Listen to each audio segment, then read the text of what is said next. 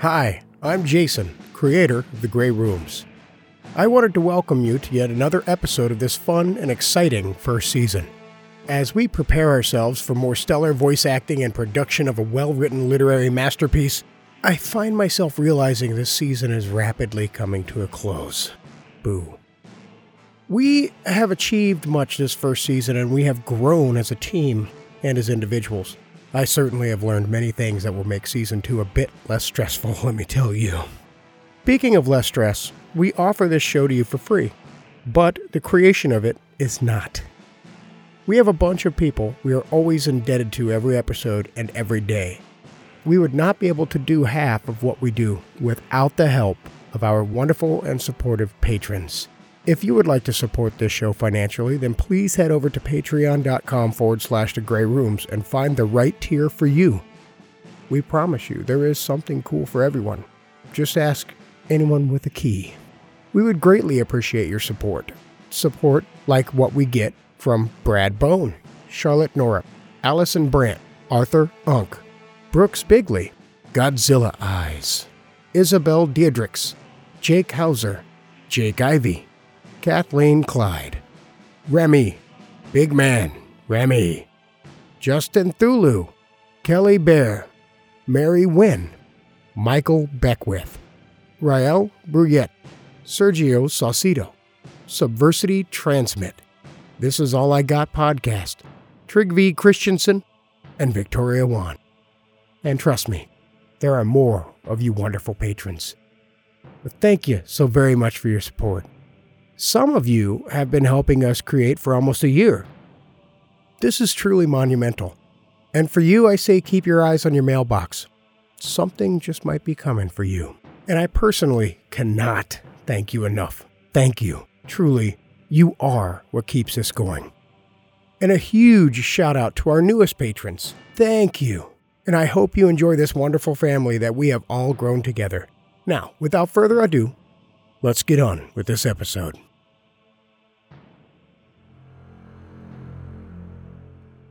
Our stories may contain graphic or sensitive content that may be disturbing to some listeners. Listener discretion is advised.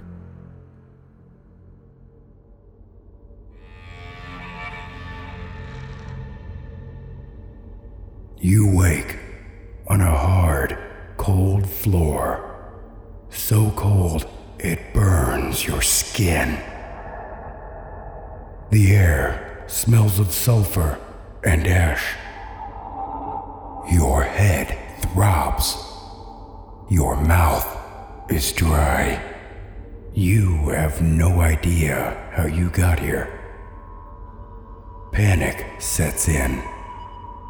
Fear becomes terror. What have you done? What brought you to this place?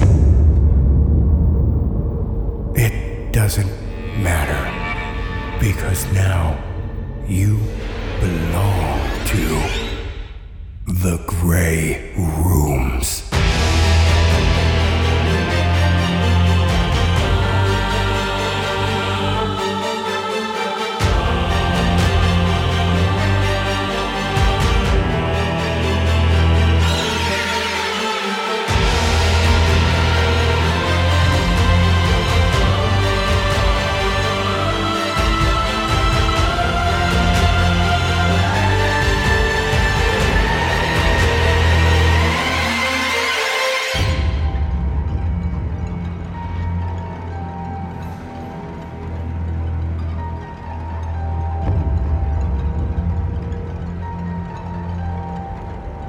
Season 1, Episode 11.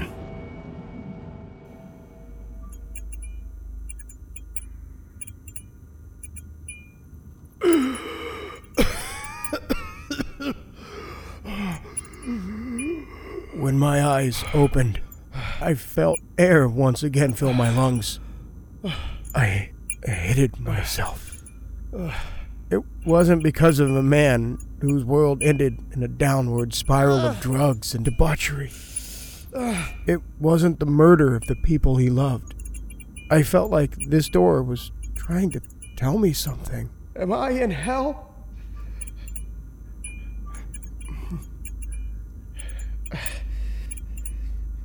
Am I in hell? There were nine circles of hell. This building had eight floors. Could this have been the last stop? I sat on the cold ground and stared at the shadows cast upon the table and chair. Together with the defective light and its irregular flashes, they felt like old friends. The keys were present, but the room felt empty this time. No souvenirs. I missed them. I, th- I think there were tears running down my face. I couldn't feel anything, but I tasted the salt on my lips. I was alone. I stood up and followed the outside of the room with my finger gently tracing the wall. It was cold. It was always so cold. Maybe this was the ninth floor, and I was frozen along with the bastards like Cain and Judas. Treachery. That was the man's sin. Was it mine as well? I remembered things marriage and happiness. I remembered Lucy and her beautiful voice. I remembered her singing. I remembered how I made her smile. And then I remembered how things changed. I lost my job. It wasn't a big deal, but times were changing. No one would hire me because I wouldn't join that stupid cult. Unity. Don't you believe in unity, Raymond? And I. I gave up. I hurt my wife. I wasn't there when she needed me. Why? Why did I make those choices? Choose a door, Raymond. Maybe I was always making the wrong choices. My baby. I don't know who or what my child became. I don't even know the name. Why? Why do I remember Lucy's name, but. Did I have a son? I can't remember. Was was it a girl? Ah, ah. How could I forget? Why have you taken my baby from me? Because you killed it. No. No, Bob. I know me. I wouldn't do that. I would never do that. Perhaps it would be best to choose a door, Raymond. Where were you, Bob?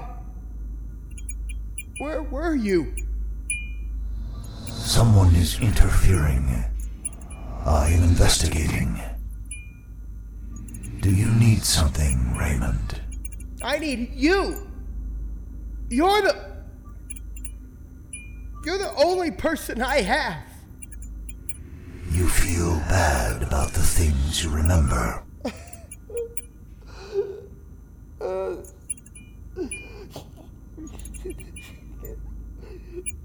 I, I, I loved them.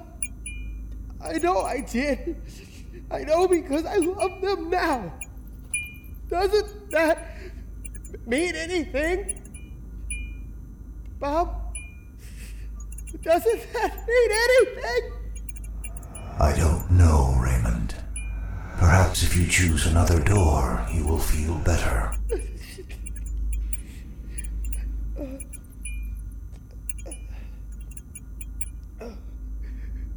You think death is the answer? All this pain that I feel? You think it will help me to forget?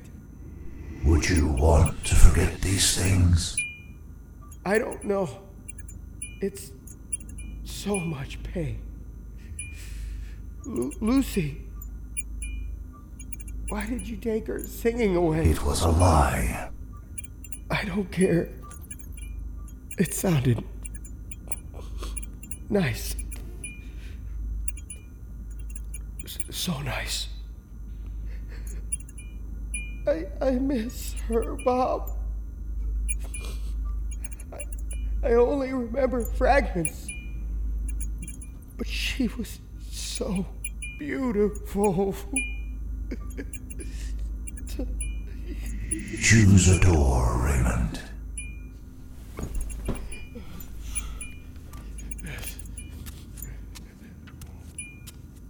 I walked over to the table and grabbed the two keys. It's funny. I spent most of the time wishing I had a physical, tangible person to scream at and attack. But now I felt ashamed, as if he were looking down on me and thinking that I was the most pathetic piece of shit that had ever walked the earth. Was this hell? Bob never answered. Maybe he was too busy. Maybe I didn't care. I looked down as I stood beside the two doors that would judge my fate one to my torment, one to my salvation. No Lucy to warn me. I had lost my spider sense. I laughed bitterly at the thought that I remembered ugly colors and superheroes but I couldn't remember the name of my god. My child. Did I kill them? Did I really do it? Why would she be singing to me if I did? Why would she be calling me if I did?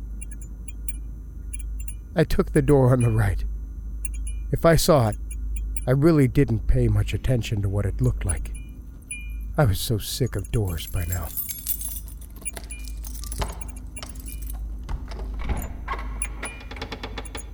Before I walked through the door, I thought of something. Bob mentioned that someone was trying to interfere with my choices. What if Lucy was alive? What if I was being toyed with? It all fell to whether or not I chose to trust Bob. He told me I killed them. How did she make the call? How was she singing to me? There was one thing that Bob told me that was absolute.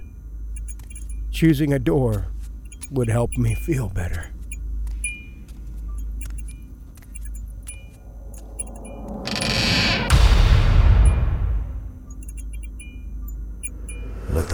Show that prisoner 929494 has chosen door 1916, called A Certain Man.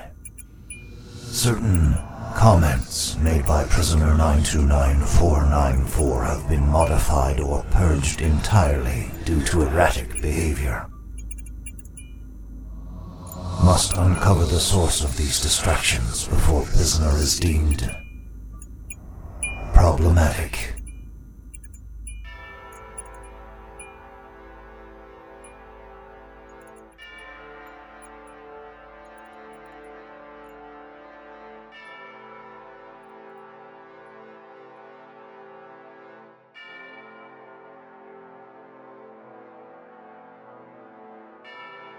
The holy man places hands on the child. Your pain is leaving you. You must thank God for healing you. The boy stirred beneath his covers, his eyes focused on the holy man. The man stood, feeling the ache in his knees the effort took. His hands made the sign of the cross over the child. and now go to sleep. The tiny eyes slowly closed, and he waited until the child's breath rose and fell steadily before turning. The room was small, but exquisitely furnished, with gold and deep blue paper on the walls and gold trim on every chair and table. It was a child's room, filled with a child's life. Books, pencils, paper, wooden blocks, and trucks fought each other for space on the shelf.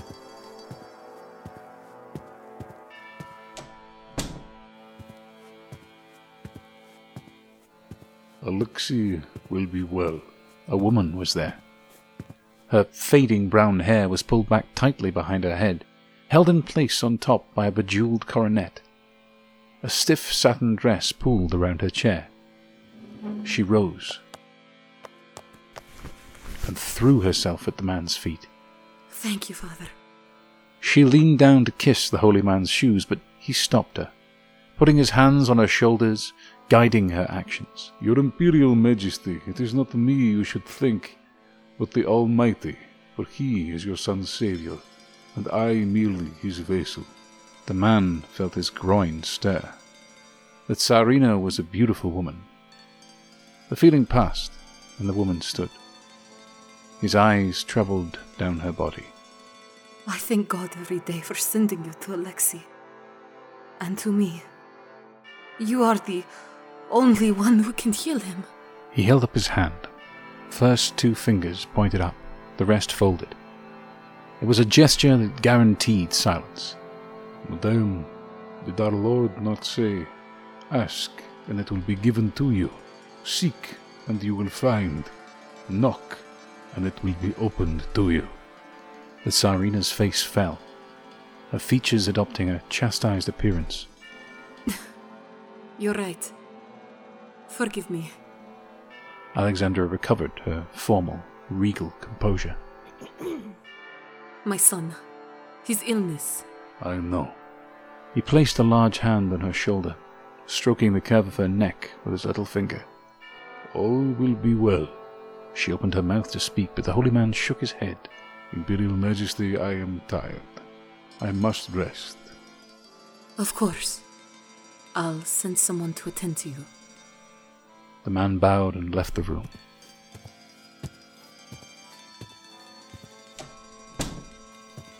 Walking down a long corridor panelled with floor to ceiling mirrors, their gilt frames reflected in a thousand directions, he stopped to admire himself. He saw a middle aged man with stringy brown hair to his shoulders, a nose that dominated his face, and a dirty beard hanging down his chest. His long black robe echoed those of a priest. However, the enormous gold chain around his neck suggested a wealth that should shame a holy man. How far he'd come! Born a peasant, he now lived in the imperial palace as a guest of the Tsar. And he had access to the Tsarina any time, day or night. Or any of the ladies of the imperial court, as he demonstrated repeatedly. It was those foolish men and women, the rich and wealthy. They'd lost their way and struggled for an identity in a world that no longer needed them.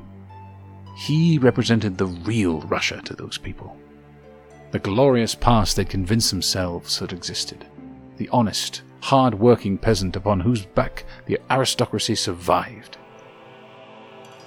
Instead of shame at his unkempt appearance, a feeling of immense pride and power pulsed through him. With a small grin, he moved on, following the holes to his destination.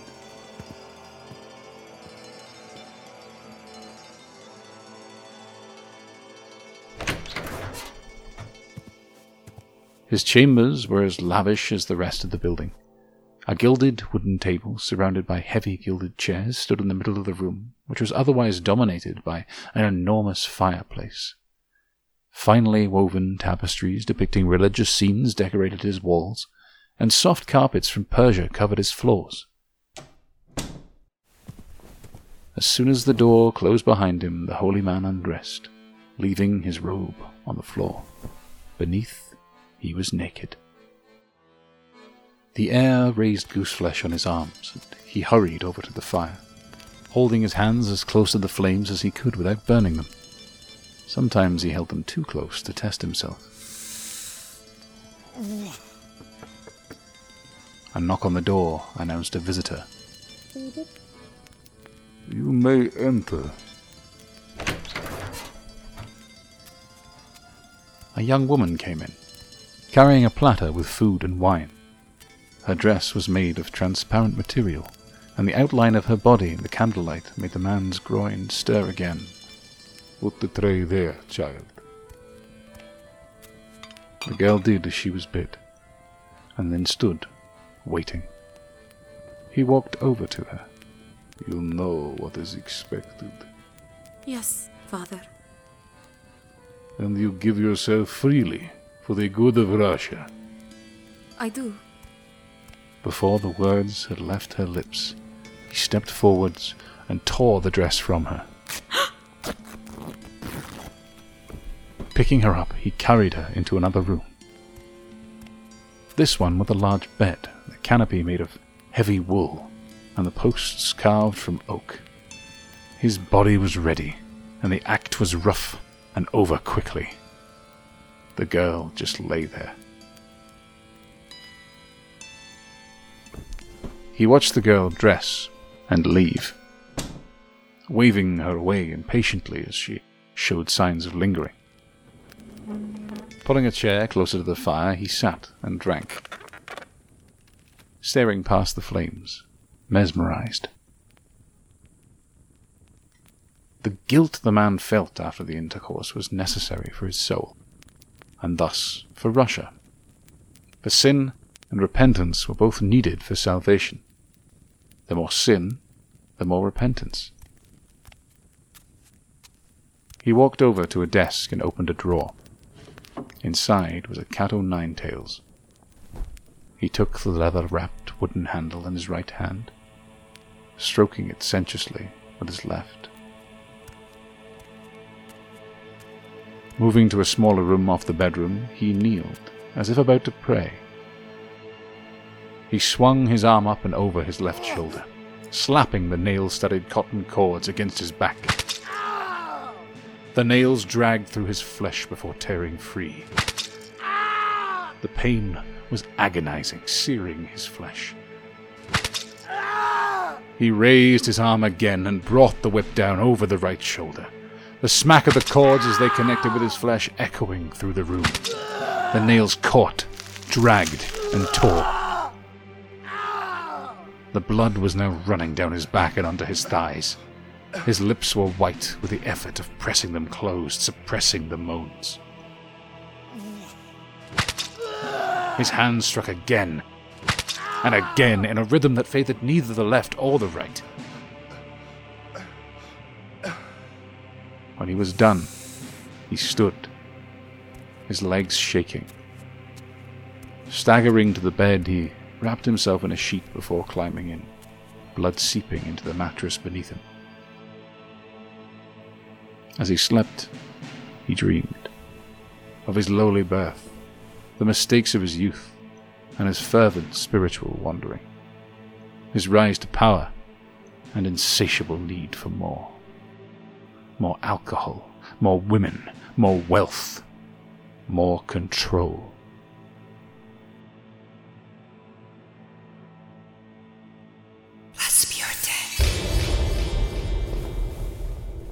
The man shook his head in his sleep. Gregory Rasputin! He woke suddenly, tangled in sheets. The bedding around him colored pale red where the blood had been mixed with sweat. Rasputin! He heard his mother calling again, to the young boy he'd once been before it faded into his memory. Rising, he found more food had been left for him. He'd fallen asleep just after the clocks had struck midday, and now it was dark. Pouring himself a drink, he saw a note addressed to him that had been left with the fresh food. He tore it open.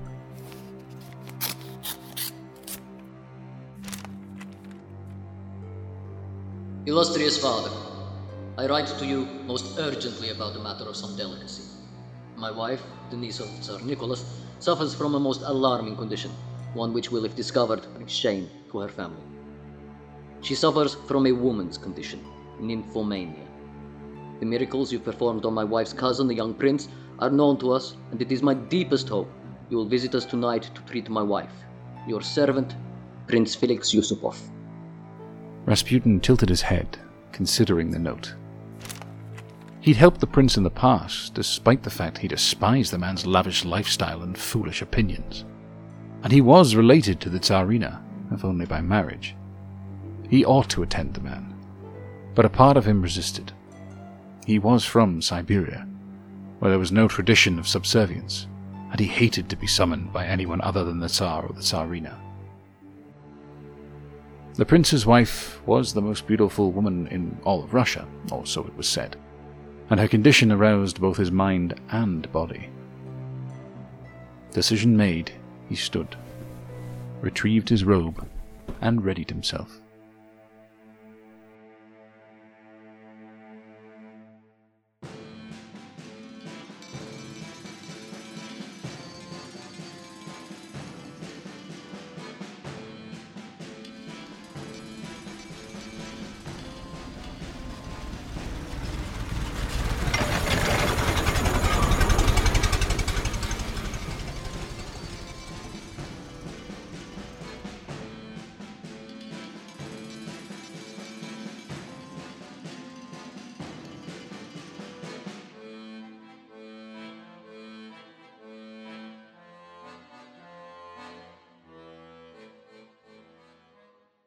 Thank you for coming, Father. Please, sit here. The prince was wearing his imperial uniform, his hair cut and swept back in the latest European fashion. He'd brought them to the basement of his home, a small room, warm and comfortable, decorated by a woman. Before them was a table set with wine and cakes. Rasputin didn't waste any time. Where is Princess Irina? Ah, my wife is visiting friends. She's running late. The prince smiled. She'll be here soon. He waved a hand expansively over the table. In the meantime, here is some cake my wife made, and wine. Felix placed a few slices on a plate and handed it to Rasputin, and then poured a drink. The holy man looked at the offering for a moment before taking a mouthful of orange drizzled cake. He nodded his approval and took another bite, swallowing it with a long draught of wine.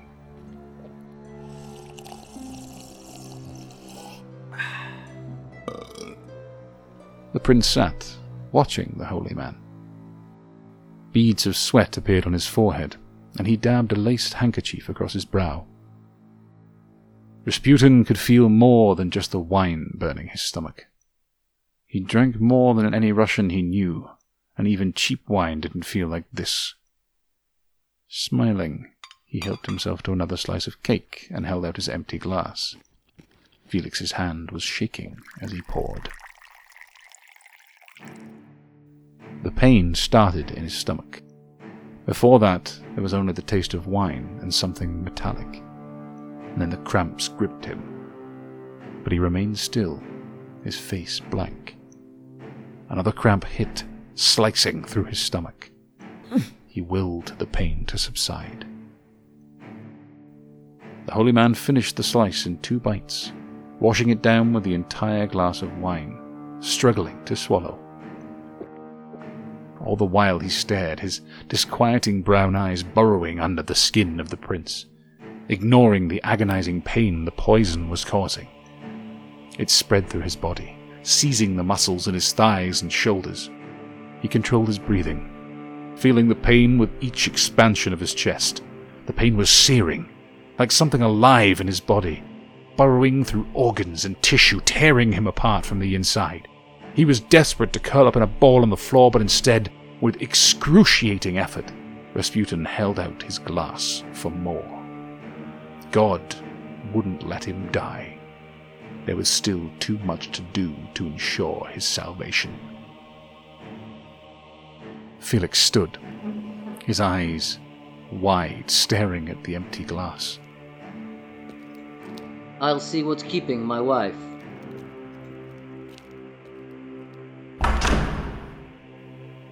When he was gone, Rasputin let the muscles he'd been clenching relax. At once the pain overwhelmed him, and he held onto the table edge to keep from falling.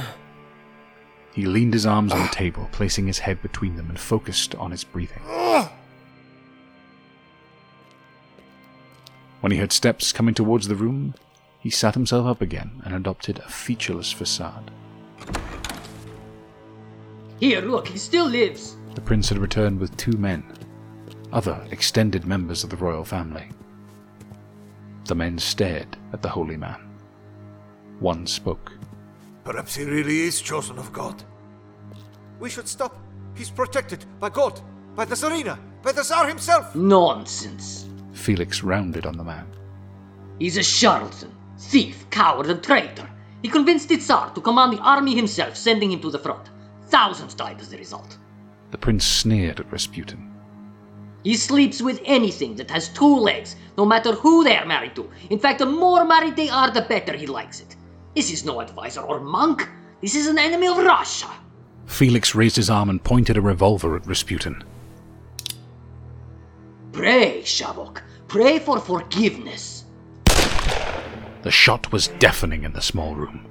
The holy man felt nothing at first except the pain of the poison which was slowly paralyzing his limbs. Then a white hot flame engulfed him, forcing his body into a convulsed position. The bullet ripped through his ribs and sent pieces of his flesh flying out of the exit wound from his back. This time he couldn't help himself. He fell onto the floor, gripping his chest. The pain took him, and all was black. The men watched him fall. Then one kicked the holy man's leg. He's dead. I need a drink. Leave the body here for now. He's not going anywhere. Drink later. Take his coat and hat. Come with me. Where? Felix was sweating profusely, his face blotched red. To his home. Seeing the confused looks on their faces, he continued. There are eyes everywhere. Some may have seen him arrive here. We'll put on his hat and coat and take a carriage to his home. People will think he left. Kicking the body again, he added, As you said, he's not going anywhere. Nor was he.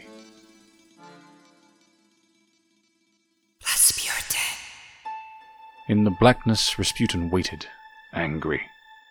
The total darkness only made the pain worse, for there was nothing left to distract him, if that were possible. The poison had now flooded his entire being, the agony washing over him in waves. Between each surge, the path the bullet made burned, reminding him of the time when, as a child, he picked up a pot from the fire. The handle had burnt his hand badly. It was the worst pain he'd ever felt, amplified by the fact that he'd had no frame of reference being so young. His current torture was worse. Rasputin's eyes fluttered open. He sucked in a breath, his body barely able to move. The men were gone. Remaining still, he slowed his breathing until it was almost imperceptible, a practice that had served him well in the past. In the distance, he could hear the men returning, noisy and drunk, confident they need not be quiet. The holy man waited. I saw him move. Impossible. You've had too much to drink. Felix waved his glass in the air, splashing wine on Rasputin. I swear he moved. Look, I'll show you. The prince got to his knees beside the body and peered into the face. Hello? Kissing the devil's asshole, are you, holy man? Suddenly, hands were around his neck, squeezing the smile from his face. Rasputin's eyes were black. The prince could see no sign of the usual mesmerizing brown, or the benevolence that shone through for others. No compassion for him, only hatred. Felix struggled, desperate to breathe. His thrashing caused the hands to loosen, and he was scrabbling away like a crab before the other two men could reach him. Turning himself over, he clambered up the stairs. The holy man followed. His mind closed out the paralyzing pain and his body took over. He moved slowly up the stairs, leering at his prey, murmuring words to a traditional children's song. But the innocence of the refrain belonged to a different time and another man. The words pouring from Rasputin's mouth sounded obscene. The prince finally regained his footing and ran toward the front door knocking expensive vases and statues down as he staggered out. A maid peered out from a doorway and shrieked in terror at the sight of the crazed, bloodied monster chasing her master. The white agony Rasputin felt took over his body once more. With a final roar of rage, he launched himself at Felix, his fingertips grasping and losing the prince's coat. His strength gave out, and he landed on the cobbled stones of the courtyard. Slowly, he turned himself over. Raising an arm, he used his elbow to hitch himself up, then drag his dead legs a foot. He did the same again with the other arm, leading to another foot. Willing himself to stay conscious, he crawled in this manner until he'd nearly reached Felix. God would not let him die. Not like this by these men. The prince's men found him outside, where the trail of blood led. The prince was standing a few feet away. It's not possible. Felix's eyes shone with anger and disbelief. Without a word, one of the men pulled out his own revolver. No, wait! He stood over the holy man, and putting the muzzle to his forehead, pulled the trigger. The back of Rasputin's head exploded, spraying blood, pieces of brain, and slivers of skull. The holy man's body slid a few feet from the impact, dragging bits of still intact grey matter along the pavestones. The smear left by the body shone in the torchlight. Get chains.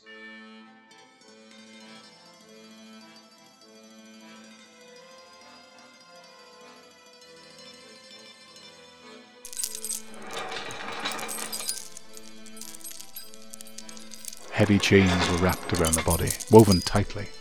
They were taking no chances with him. He could no longer see, but felt the weight of the iron squeezing him, the rounded edges of the links pressing in on tormented flesh already screaming. His eyes were dead, but a sliver of consciousness remained. After the chains were secure, his body was forced into a large burlap sack. The smell drifted into Rasputin's brain as the last neurons winked out, reminding him of his mother. Rasputin. He couldn't answer. He gagged over and over, but nothing came up. Tired. So very tired. The pain was like a blanket enveloping him. His final thought was of the trees surrounding his childhood home, and the silence of the forests as the snow covered boughs muffled the sounds of life.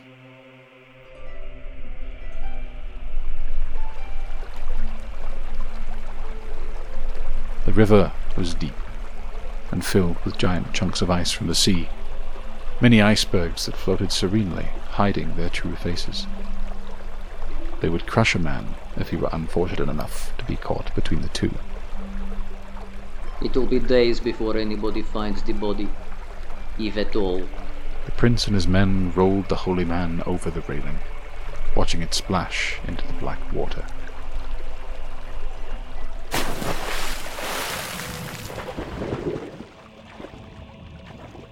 The body sank quickly, the iron chains weighing it down.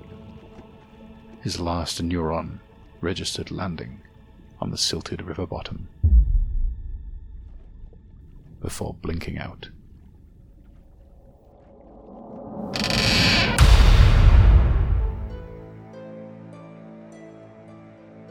A Certain Man in Russia, written by Kelly Evans. You can follow Kelly on Twitter at Chaucer Babe or Chaucer, Chaucer, Chaucer Babe. Yep, I just screwed that up. We all heard it. A Certain Man was performed by Alistair Mackey as both the narrator and Rasputin. You can follow Alistair on Twitter at Alistair Mackey. Sarah Ruth Thomas was the Tsarina, and the young lady who, I guess, came and ate chicken with Rasputin. Yeah. You can follow Sarah on Twitter at Sarah Ruth Voice. Max Evans, well, he played Prince Felix. You can follow him on Twitter at EvilClown17. And now Clown has a K in it, just in case you're wondering. Thanks, Max. Graham Rowat was both of the Prince's henchmen. And you can follow Graham on Twitter at GrahamNY. And Margaret Ashley played the role of Rasputin's mother. You can follow Margaret on Twitter at one Margaret Ashley. Audio engineering and sound design was by me, Jason Wilson. You can find me on Twitter at Audio Torment. The main title theme and episode's musical composition was done by J.M. Scherf. You can follow him on Twitter at J.M. Scherf Music.